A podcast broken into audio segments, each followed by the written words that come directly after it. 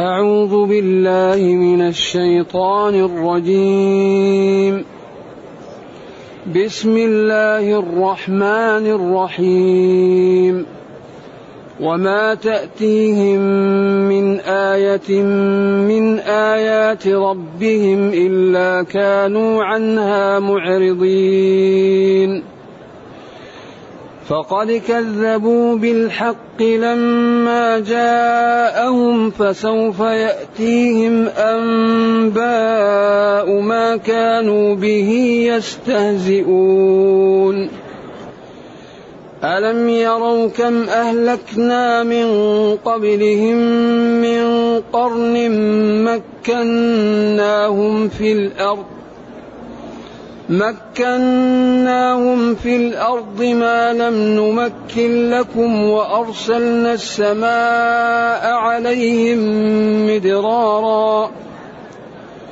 وأرسلنا السماء عليهم مدرارا وجعلنا الأنهار تجري من تحتهم وجعلنا الأنهار تجري من تحتهم فأهلكناهم بذنوبهم فأهلكناهم بذنوبهم وأنشأنا من بعدهم قرنا آخرين ولو نزلنا عليك كتابا في قرطاس فلمسوه بايديهم لقال الذين كفروا لقال الذين كفروا ان هذا الا سحر مبين وقالوا لولا انزل عليه ملك ولو أنزلنا ملكا لقضي الأمر ثم لا ينظرون الحمد لله. الحمد لله الذي أنزل إلينا أشمل كتاب وأرسل إلينا أفضل الرسل وجعلنا خير أمة أخرجت للناس. فله الحمد وله الشكر على هذه النعم العظيمة والآلاء الجسيمة. والصلاة والسلام على خير خلق الله وعلى آله وأصحابه ومن اهتدى بهداه. أما بعد فإن الله جل وعلا يبين في هذه السورة التوحيد ويقرره ببراهينه ويبين خطورة الكفر ومآل أهله. فهي سورة التوحيد ولذلك قال العلماء إنها نزلت جملة واحدة. لأن التشريع يحتاج إلى حكم وراء حكم. أما التوحيد فهي قواعد وأصول وجمل تعضد بعض فجاءت في وقت واحد لتدل على وحدانية الله وعلى كمال قدرته وعلى اتصافه بصفات الكمال والجلال وأنه هو الموجد لهذا الكون المتصرف فيه وأنه هو المستحق للعبادة ينبغي أن يفرد بالعبادة بجميع أنواعها. اذا هذه السورة يقال إنها نزلت جملة واحدة تشيعها سبعون ألف ملك. نعم. في الليل وأن النبي صلى الله عليه وسلم أيقظ الكتاب وكتبوها وهذا طبعا بآثار آه، ليست بقوية يعني. كل ما يرد في هذا أغلبه لا يصح. إلا أن ورد عن ابن عباس في صحيح البخاري أنه من أراد أن يعلم جهل العرب فليقرأ ما بعد المئة والثلاثين من سورة الأنعام. قد خسر الذين قتلوا أولادهم. سفها بغير علم. وحرموا ما رزقهم الله افتراء على الله قد ضلوا وما كانوا مهتدين. وهذا القرآن كل جملة وراء جملة آخذة بحاجزها. لذلك هو مترابط ترابط يدل على الإعجاز وعلى الجمال. فآخر سورة المائدة لله ملك السماوات والأرض وما فيهن وهو على كل شيء قدير. وهو على كل شيء قدير. طيب بعدين قال الحمد لله الذي خلق السماوات والأرض. وهو على كل شيء قدير. برهان القدرة خلق السماوات والأرض. وهو على كل شيء قدير. الحمد لله الذي خلق السماوات والأرض. فكأن الإجمال الحاصل في قوله تعالى لله ملك السماوات والأرض وما فيهن بعدين أثنى على نفسه بأنه خلق السماوات والأرض وجعل الظلمات والنور. لأن هذه نعم عظيمة. خلق السماوات والأرض. فالسماء سقف لنا والأرض فراشا لنا والظلم نستريح فيها والنهار نتحرك فيه. بعدين بعد هذا شريحة من المخلوقات هم الكفار يعدلون بربهم. ثم جاءت للاستبعاد الاستبعاد أن يكون الخلق من الله ثم يعبد غيره. ولذلك لما كان بعيد أن الخالق هو الذي يخلق وهو الذي يأتي بالنعم ويعبد غيره عطف بثم. التي تدل على التراخي فاستعير التراخي هنا لاستبعاد المكان من المكان. هو يخلق وأنتم تعبدون أنتم تعبدون غيره. بعدين بين هو الذي خلقكم من طين. قلنا إن أكبر دلالة على الخالق هو الخلق. أكبر دلالة على الخالق الخلق. أكبر دلالة على استحقاق العبادة هو الإيجاد. ولذا العالم الآن مع التطور والرقي الذي وصله بشكل مذهل لا لا يمكن أن يخلقوا ولو ذبابة. ما يمكن. أن ينشئوا شيء يخلقوه. لكن كون أنهم هم يتبعون ظاهر الحياة الدنيا ويأتوا بما خلق الله وينموه ويضعوه في قالبهم ما خلقوا. يأتوا بخلية من أنفسهم. ينشئ خلية. أما الخلية من أوجدها؟ الله. إذا هم يأخذوا الخلية ويلقحوها. هذا أمر آخر.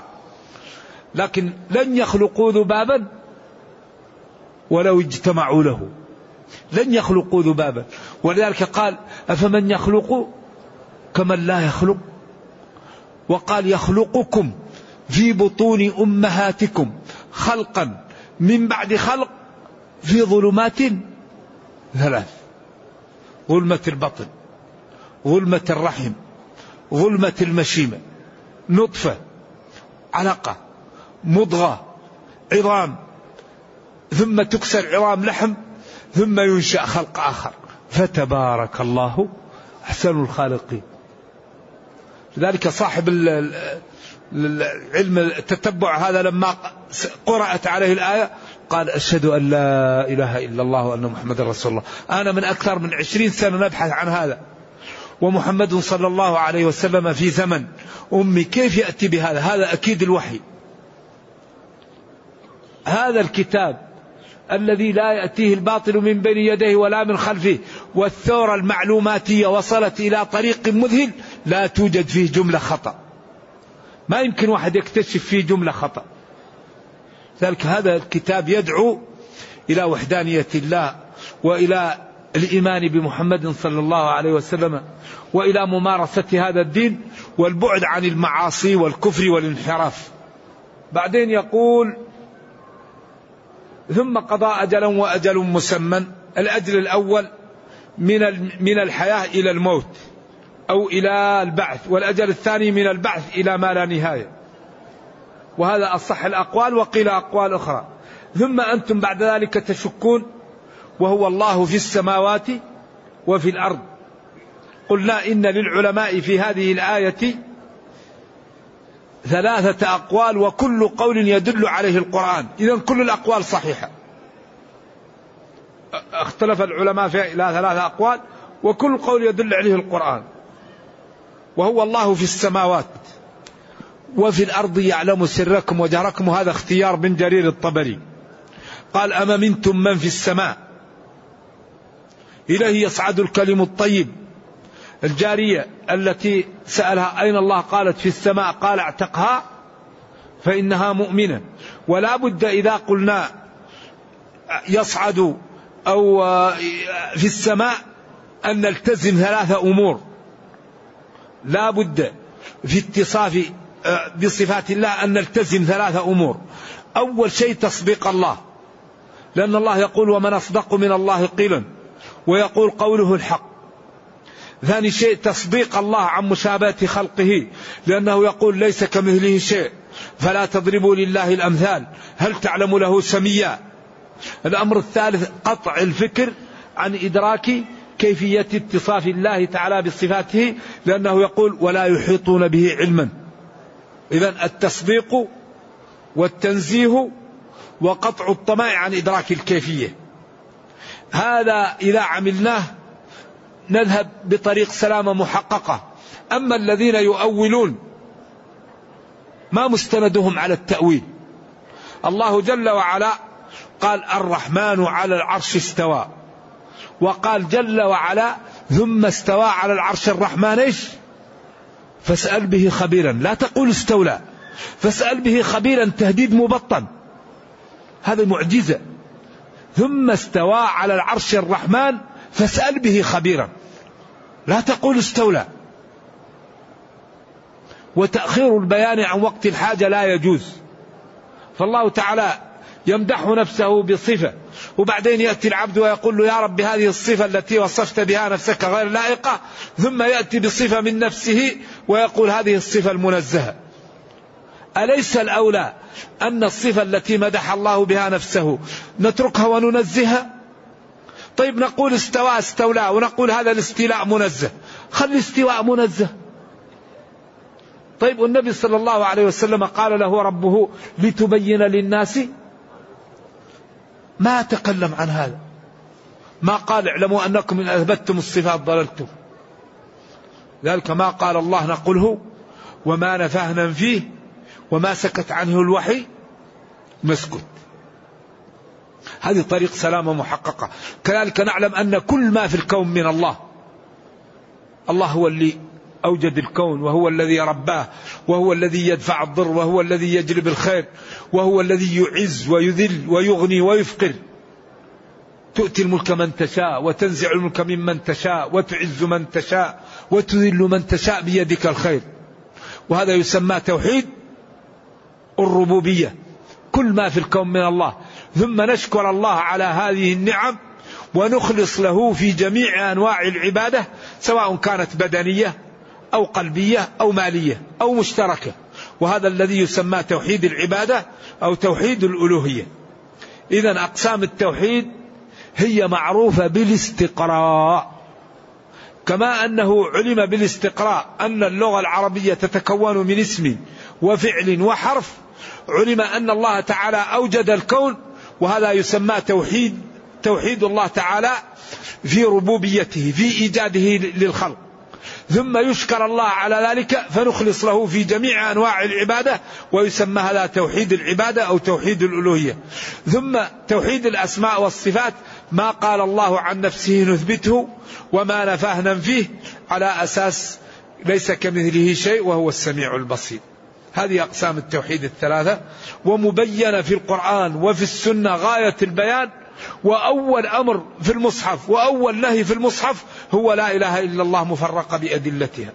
وجاء بعدها برهان محمد رسول الله عن طريق الإقناع والإنصاف وعن طريق مخاطبة العقول النيرة والأحاسيس الجياشة.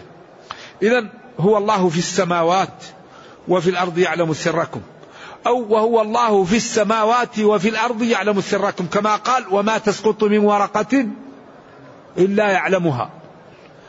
الله يعلم حالكم في السماء والأرض. أو الله أي المألوه المعبود في السماوات والأرض. وهو الذي في السماء إله وفي الأرض إله. وما تسقط من ورقة إلا يعلمها. ثم قال أما منتم من في السماء؟ إليه يصعد الكلم الطيب. الرحمن على العرش استوى. إذا كل من الأقوال الثلاثة يدل عليه القرآن وصحيح. ثم قال يعلم سركم وجهركم ويعلم ما تكسبون. إذا أين المفر؟ هو مستو على عرشه وما في قلوبكم وما تنطقون به يعلمه. ويعلم ما تكسبون ما تعملون. السر يعلمه والجهر يعلمه وما ستكسبون يعلمه. إذا أيش إذا كيف يكون الطريق؟ إذا الطريق الإخلاص الطريق الصدق الطريق الاستقامة. لا مهرب أبدا لا ينجي إلا الصدق. نحن الآن في الدنيا. كل واحد يصدق. يعلم سركم وجهركم ويعلم ما تكسبون. إذا لا ينجي إلا الصدق. لا ينجي إلا الإيمان. لن يدخل الجنة إلا نفس مؤمنة. ما فيه؟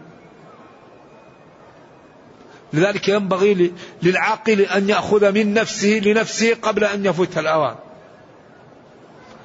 يمكن واحد يكذب على الناس. يمكن واحد يجهل. يمكن واحد يتواهر لكن الله جل وعلا لا تخفى عليه خافية. أبدا. المنافقون أعاذنا الله وإياكم من النفاق. قالوا نشهد إنك لرسول الله. والله يعلم إنك لرسوله. ماذا قال الله؟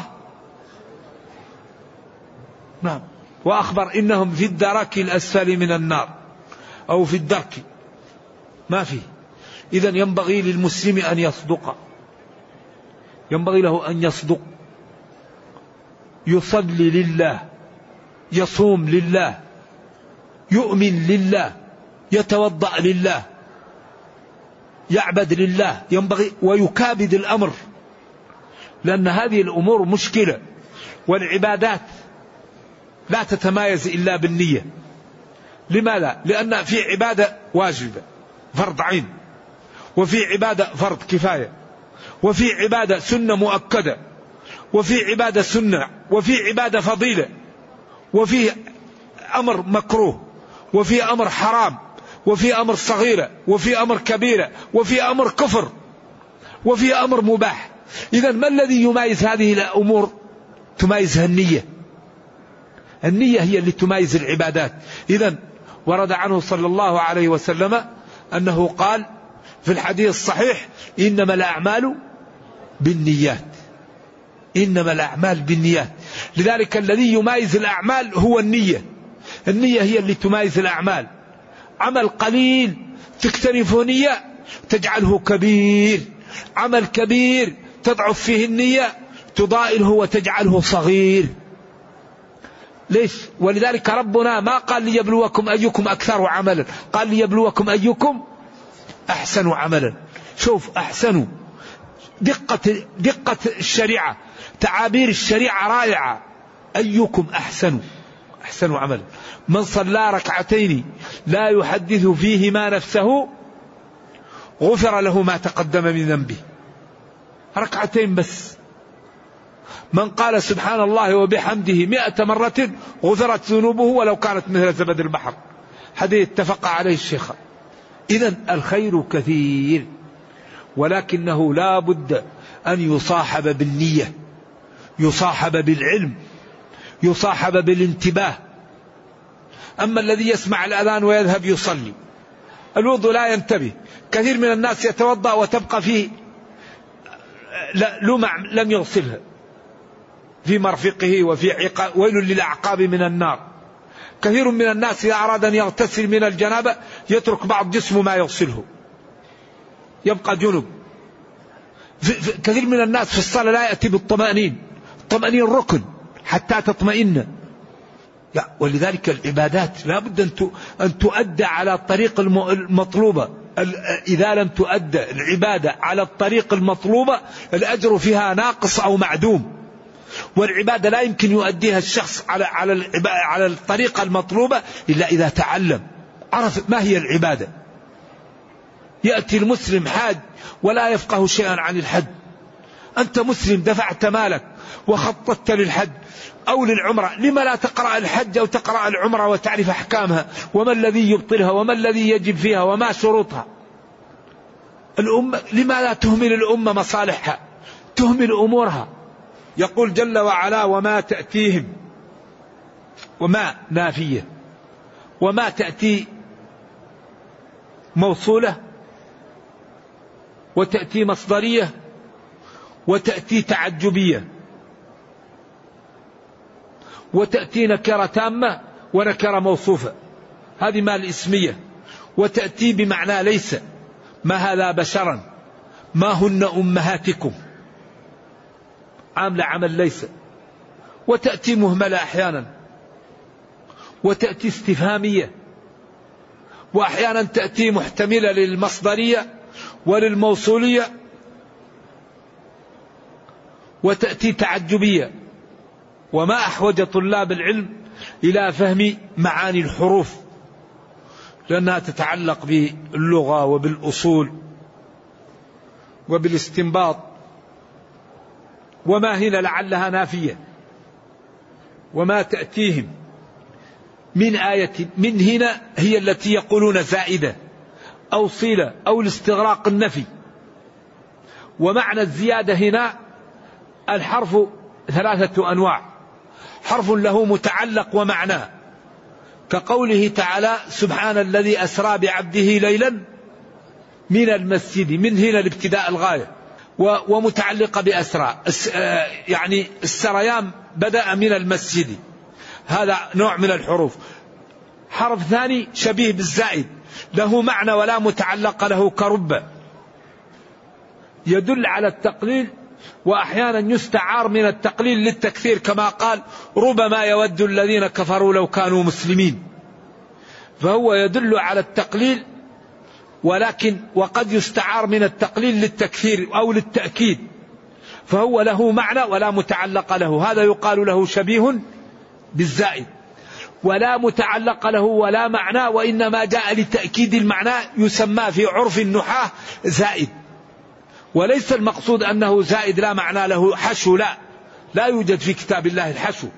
كقوله هنا كقوله ما جاءنا من بشير. من هنا داخل على الفاعل. ما جاءنا بشير. وهنا أيضا يقول وما تأتيهم من آية. ما تأتيهم آية. أيوة من هنا يعني مؤكدة للنفي لاستغراقه. فيسميها المعربون زائدة لكن ليس المقصود أنها حشو. لا وإنما لا متعلق لها ولا معنى إلا تأكيد المعنى. من آيات ربهم يمكن للتبعيض أو لبيان الجنس. وبعضهم استبعد أن تكون لبيان الجنس إلا كانوا عنها معرضين. هذا ولذلك كأن الاستثناء هنا أصبح مفرغ. جاءتهم آية من ربهم أعرضوا عنها. هذا نوع من الاستثناء. ولذلك الاستثناء المفرغ أن أن يتماسك النفي مع الاستثناء ويبقى الكلام كأنه موجب. كقوله وما محمد إلا رسول. محمد رسول. وإن يفرغ سابق إلا لما بعد يكون كما لو إلا عدما. فما وإلا تتماسكا ويبقى الكلام كأنه موجب موجب. و و وما تأتيهم من آية من آيات ربهم إلا كانوا عنها معرضين. إذا جاءتهم آية أعرضوا عنها. مهما تأتيهم آية يعرضوا عنها. نعم. هؤلاء كفار قريش أو المجوس الذين يعبدون النار أو جميع الكفار اليهود والنصارى وكفار قريش والمجوس ويدخل فيها دخول أول من كان بين ظهراني النبي صلى الله عليه وسلم من الكفار. إلا كانوا عنها معرضين هؤلاء فقد كذبوا بالحق. هؤلاء الكفار حين جاءهم قد كذبوا بالحق لما جاءهم حين جاءهم وهو محمد صلى الله عليه وسلم وهذا القرآن. فسوف يأتيهم سوف تجعل الفعل للمستقبل. يأتيهم يجيئهم أنباء الأخبار المهمة. ما كانوا به يستهزئون من النبي صلى الله عليه وسلم ومن الوحي ومن القرآن. ثم أتاهم بمثل حي واضح ألم يروا بأعينهم أو بقلوبهم أو بهما معا. كم أهلكنا أهلكنا كثيرا. من قبلهم من قرن. مكناهم في الأرض ما لم نمكن لكم. هؤلاء الذين يكذبون أما ساروا في الأرض؟ ووجدوا قوم لوط كيف عمل بهم؟ ووجدوا قوم هود؟ ووجدوا قوم صالح ينحتون من الجبال بيوتا؟ فارهين كيف هلكوا؟ اذا هؤلاء الذين يعرضون عن آيات الله وعن حججه وبراهينه ألم يسيروا في الأرض؟ ألم يتأملوا فينظروا عاقبة من فعل فعلهم؟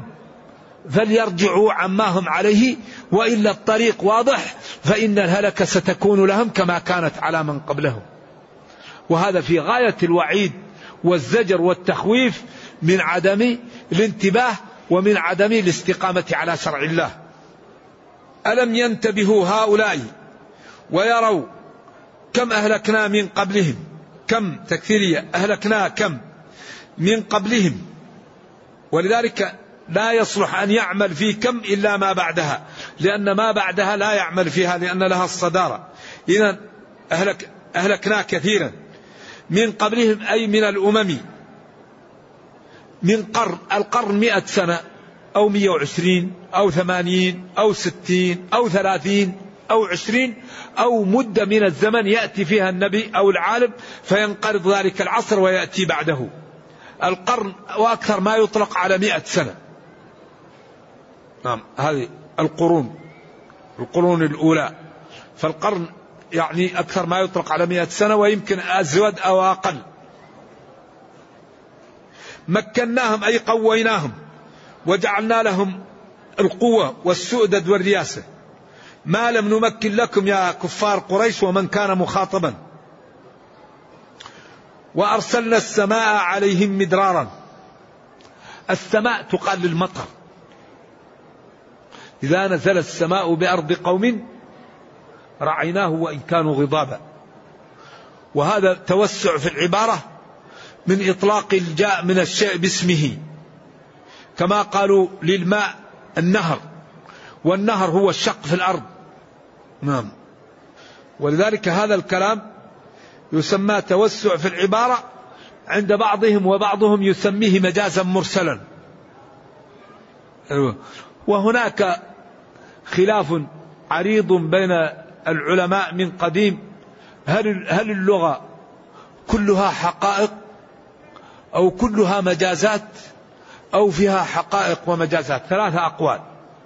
قول إنه لا مجاز في اللغة وكلها حقائق. وقول كل اللغة مجازات. وقول إن فيها مجاز وفيها حقيقة. ولذلك ورد عن ذكر ابن قدامة في الروضة كلمة جيدة. قال من أنكر هذا الأسلوب فهو مكابر. جدارا يريد أن ينقض. فما ربحت تجارتهم. اشتعل الرأس شيبا. واخفض لهما جناح الذل من الرحمة. واسأل القرية التي كنا فيها. قال من أنكر هذا الأسلوب؟ فهو مكابر. ومن قال حقيقة لا مشاحة في الاصطلاح.